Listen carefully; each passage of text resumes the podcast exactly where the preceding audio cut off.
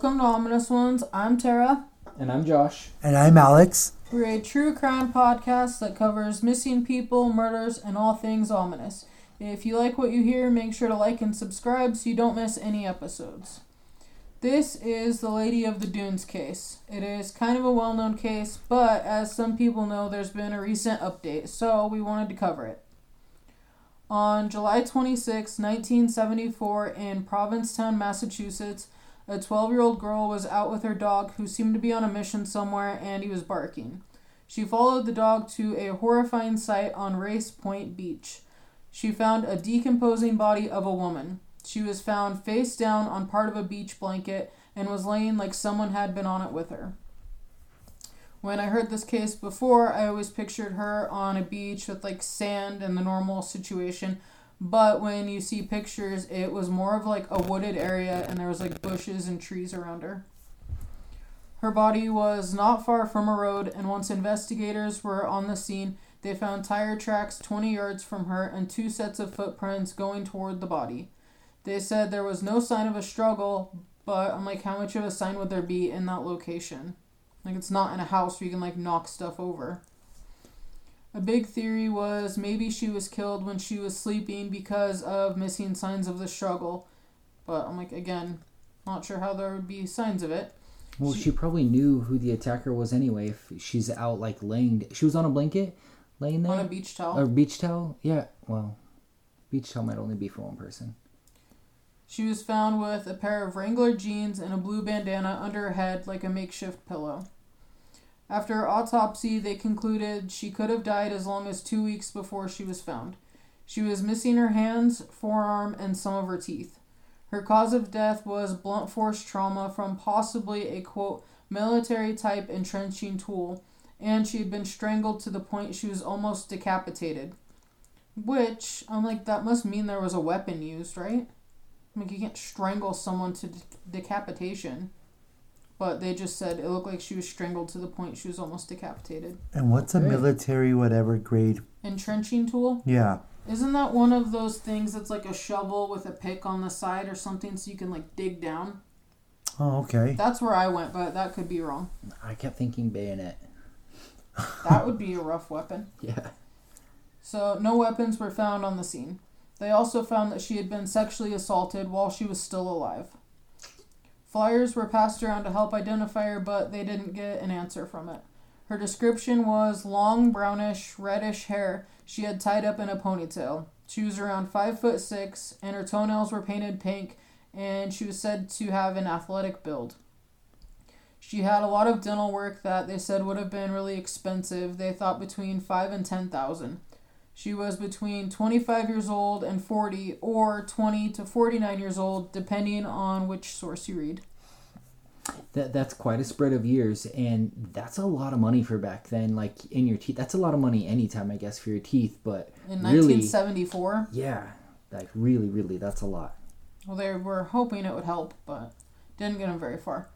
The killer seemed to be trying to hide her identity with removing her hands and some of her teeth, especially with the dental work. So they were like, it seemed like someone knew what they were doing. The dunes were searched for more evidence, but nothing was found. Thousands of missing person files were looked at, as well as cars that matched the tire tracks they found, but didn't lead to anything. People that can afford that kind of dental work are people that are noticed when they're missing. Well, that's what they thought. That's what I was going to say. I'm like, so no one in that area was reported missing? A lot of people were, but it wasn't her. They're like, something about it didn't match. So she was in her 20s. Did they go? Maybe 20 to 40. Could be 49. Okay, because I was going to say, did they go around colleges to see, like, hey, any girls college missing? Yeah, they really searched a lot of places. That is so weird. Like you said, someone that has enough money to put that much money into their teeth has to be from a well-off family. Yeah, and someone would notice. She was buried in October of 1974, but they kept her skull out.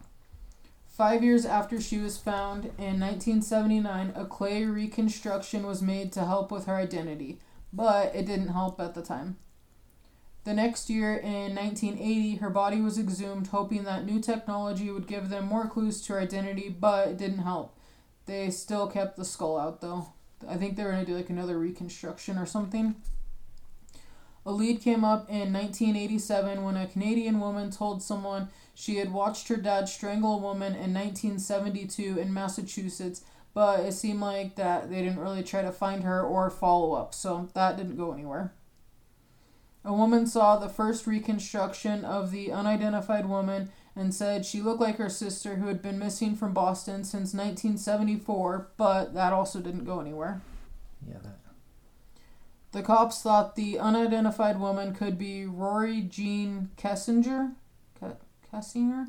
Rory would have been around 25 at the time of the murder, and they weren't sure where she was because she'd broken out of jail in 1973. They thought Rory looked like the victim, but DNA was checked against Rory's mother, and it wasn't a match. Her DNA was also checked against Vicki Lamberton and Frances Ewalt, but they weren't matches. They were just two missing women from the area. In May of 2010, they wanted to do a new reconstruction. They took a CT scan of her skull, which was sent to the National Center for Missing and Exploited Children, who made a new reconstructed image of her. I just still think it's so weird that they just have someone's skull. What? There's a case where they lost it. They kept the skull out to do all this, and then they were like, we're not sure where we put that. And then they found it in, like, a different country or something at some medical thing, and they're like, hey, isn't that person's skull? Yeah, I just don't think that's so weird that they would keep just the skull. I mean, it makes sense for the reconstruction, but it is weird. Well, yeah, and the technology and stuff back then, I guess, they had no hands to go off of or anything else, so might as well keep the skull. Yeah. It's also kind of amazing to me that they can do the clay reconstruction thing, like the missing and exploited children. That's where insane like, that they can do that. And how sometimes they can be so accurate. Where you're like, oh, man. Yeah, it really does look like them. Yeah. It's crazy. In 2014, a case investigator knew that the coffin she was in would be in bad shape, so they raised money for a new one. So she was again exhumed and reburied in a new coffin. So now the movie Jaws comes into this. They had been shooting the movie... Didn't see that coming. Me neither. They had been shooting the movie 100 miles south of Provincetown on Martha's Vineyard in 1974. In 2015, Stephen King's son, Joe Hill, was watching the movie, and in the 4th of July scene, Joe noticed that one of the extras was wearing blue jeans and a blue bandana and thought that they really looked like the reconstruction. The lead investigator said this was, quote, wild speculation, unquote, but they didn't keep track of extras in movies, so some people are like, that could have been her. That is so weird. That was a... Random little spin. Yeah. All right. 5 years later, in 2020, she was again exhumed so they could try new DNA and the new technology with new DNA testing, but it didn't give them much more. So that she was exhumed 4 times, and we weren't any closer. Man, no resting in peace. Yeah, so this is 1974, but in 2022, they figured out who she was. All right. Her skeletal remains were taken to Othram. They made a DNA profile for her using investigative genealogy, and that was used to find her relatives. On Halloween of 2022, the FBI out of Boston was able to finally identify her as Ruth Marie Terry. At that point, she was the oldest unidentified homicide in Massachusetts. The FBI wouldn't say why she was in Massachusetts or if there were any suspects, but the case was still open as a homicide being investigated by the Massachusetts State Police. So we're going to go way back to Ruth. So they said that they were able to do a DNA. So I'm assuming, did they say whose relatives? Like, meaning like nephews? It ended up being her son tested against hers, and it was a match. Oh, man, so she was a mama. That's kind of crazy that it was, almost 40 years of no peace or rest or answer, especially for her son. And then also, I wonder how close that reconstruction was to her picture at the time. And like if I can post it and they do a comparison. And the second thing, though, is the son. So there must be a dad. There must be other family. What was the explanation of what happened to their mama?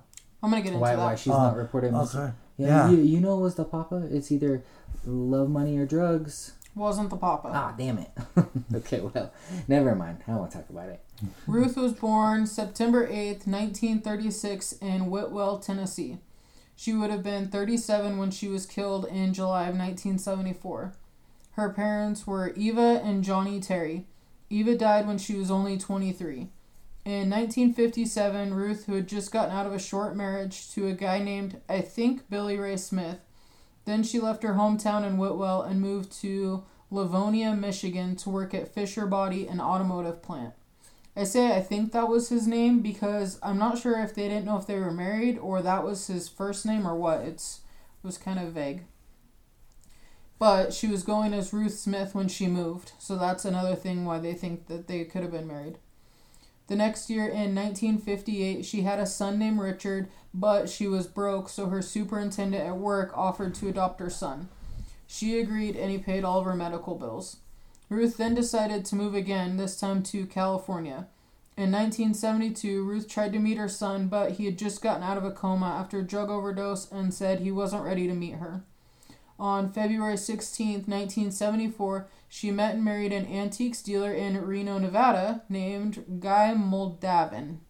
Reno, Nevada. So that's why it wasn't the papa, because they don't say who the son's dad is, but as soon as she had him, her superintendent adopted him. Oh, okay. But yeah, they don't even say who his dad is. But yeah, Reno, Nevada.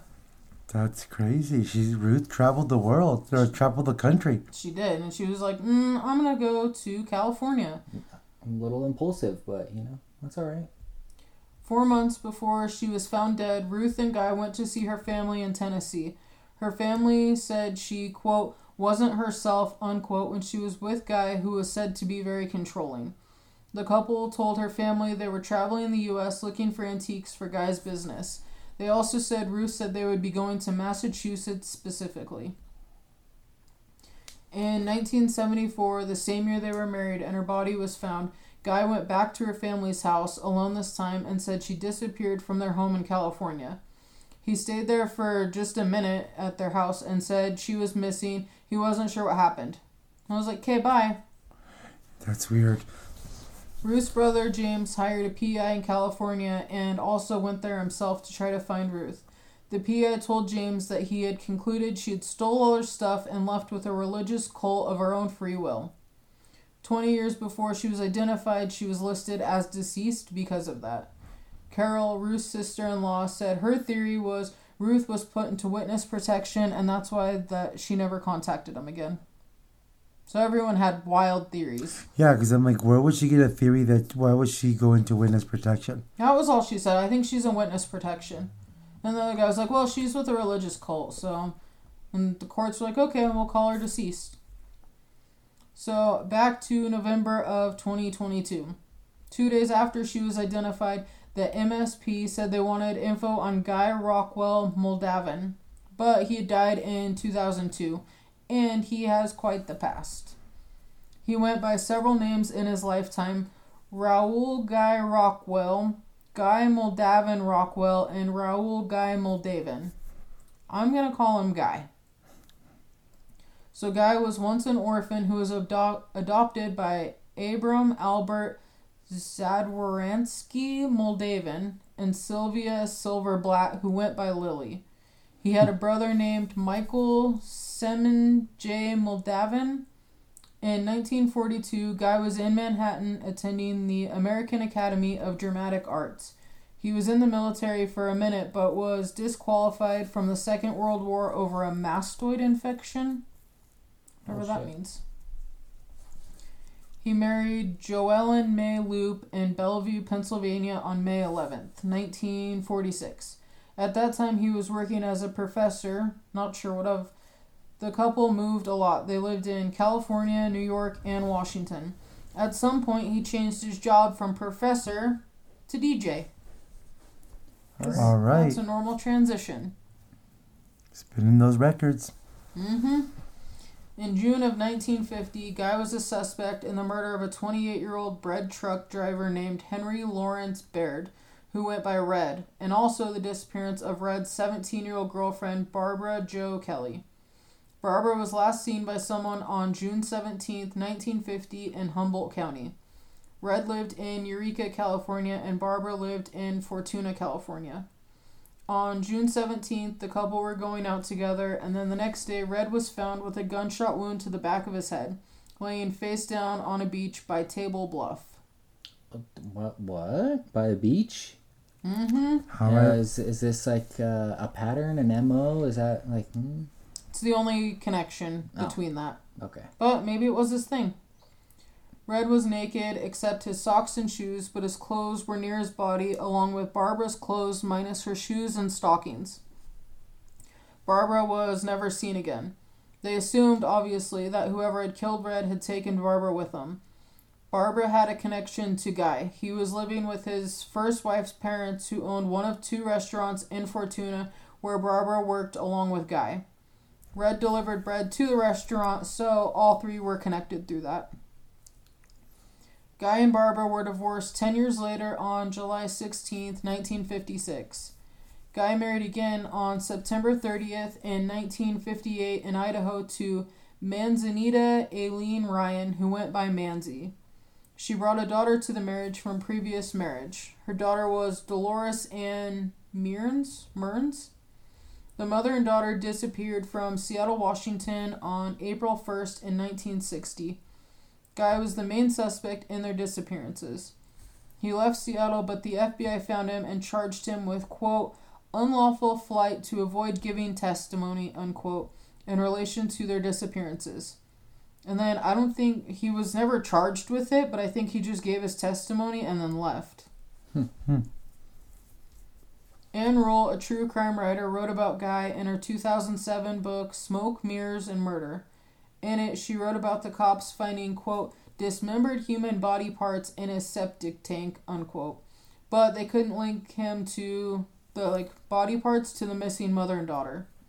In the end, he was never charged in their disappearances because the King County prosecutor said that he didn't want to go after him if they didn't have their bodies. Holy hell. Yeah.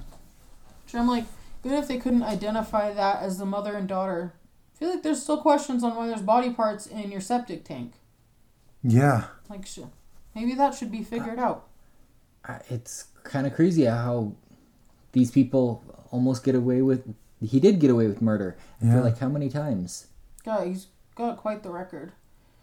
Shortly after that, he faced a new charge. Larceny for stealing $10,000 from Manzi's family. In 1961, he was sentenced to no more than 15 years, but a year later, a judge dropped the sentence if he said he would repay the $10,000. The same year, in 1961, Guy married a new woman. On July 29th, he married Evelyn Marie Emerson in King County, Washington.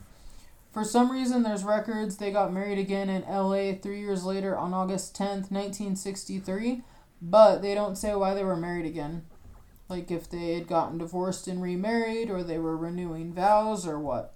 But he married her twice. Huh, that's weird. He's a busy man with all these marriages. And he moves a lot. So, not sure what happened with Evelyn, but Guy got married again in February of 1974 in Reno, Nevada, to someone who went by Terry.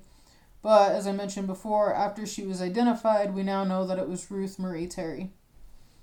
And in 1974, we know what happened to Ruth. Then in 1976, 2 years after he married Terry in Reno and she went missing, Guy moved again to Salinas, California. The next thing I could find on Guy was from 1985. He had an article written about him where he said he was retired as a VP in a silver store located in Beverly Hills on Rodeo Drive. He said that after retiring, he was working as a volunteer DJ for KAZU in Pacific Grove. His call-in show was called Aging, Growing, and Making Transitions. He was also working in Carmel at a smoke shop. He was a busy person, and he moved a lot. Yeah, he got married a bunch of times and moved and killed, 4 people, allegedly?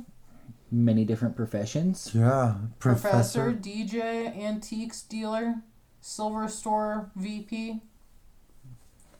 His obituary was put out in Salinas and said he died of a, quote, lengthy illness, so it seemed like he stayed in Salinas until he died in 2002. It said he was born in Santa Fe, New Mexico, and was survived by his sister, Joanne Towers of Salinas, and his wife, Phyllis Moldavin. So he married at least one more person after Terry. Also not sure where the sister came from, because when he was adopted, it just mentioned his brother, but who knows with him. How does that happen, though? Like, if you're married and your wife gets killed, which no one knows about, like, can you just divorce? And even though the second person can't sign to say, like, oh, I'm agreeing with this divorce? I think at some point it's, if someone doesn't show up to court for the divorce, I don't know how long it is, eventually it's got to be granted, I think. For, like, no contest or whatever that's called. Plus, in the 60s and 70s, I don't think they cared. So, besides Guy, there were three other suspects for Ruth's murder. One was Tony Costa, who was a serial killer near Provincetown. He was eliminated once they figured out that he was already dead before they found her body.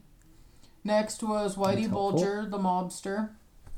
One of his MOs was taking victims' teeth, but besides that and the area, there wasn't a link. Lastly was Hayden Clark. He confessed to murdering her and said, quote, I could have told the police what her name was, but after they beat the shit out of me, I wasn't going to tell them shit. This murder is still unsolved, and what the police are looking for is in my grandfather's garden, unquote. Was the garden checked? Didn't say. In 2000, Hayden told the cops he could take them to a spot where 20 years before he had buried two victims and said that he had killed a few people between the 70s and 90s. Again, couldn't find if they checked the spot or if he took them there. In 2004, he sent someone a letter saying he had murdered a woman in Cape Cod and sent this person drawings of a naked woman laying face down, missing her hands, and also a map that fit where the body was found. He was a paranoid schizophrenic, and they didn't believe everything he said, since it seemed like he lied on a lot of that. So I think if they would have found bodies and what he said was true, it would have been mentioned. Okay, yeah. But how would he have known about her body and her hands? Was that something that was out in public? Yeah, because it was in 74, and this was in the 2000s, so like, people knew what she was missing and where she was, so they didn't run with it. In November of 2022, Ruth's son Richard Hanchett, who's now 65, told the New York Times that he always heard his biological mom was beautiful and loved to sing, and that she was, quote, just a really nice person, unquote. Richard was wanting to find his mom and her family in 2018, so he took a DNA test on Ancestry. He met her family in Tennessee, who told him she had been missing since the 70s and they had always been looking for her. Richard was the one who gave DNA confirming the Lady of the Dunes was his biological mom, Ruth. He said, quote, I couldn't believe when I found out who she was, and now I'm finding out where she was and what happened, unquote. Marilyn Renee Hill, who was related to Ruth's first husband, if they were married, said that she tried her whole life to find Ruth, eventually getting with Richard to work together on finding her. Sadly, she passed away before Ruth was identified. Oh, that sucks. Yeah. Richard's plan now is to have Ruth's body moved and buried with her parents in Tennessee. Oh, that's good. She nice. Finally a forever resting place for her. I mean, man, 4 times is enough to be, like, you know, dug up and all that. Yeah, and have a tombstone with her name put on it and everything. Yeah. Well, that was the case. Thanks for listening.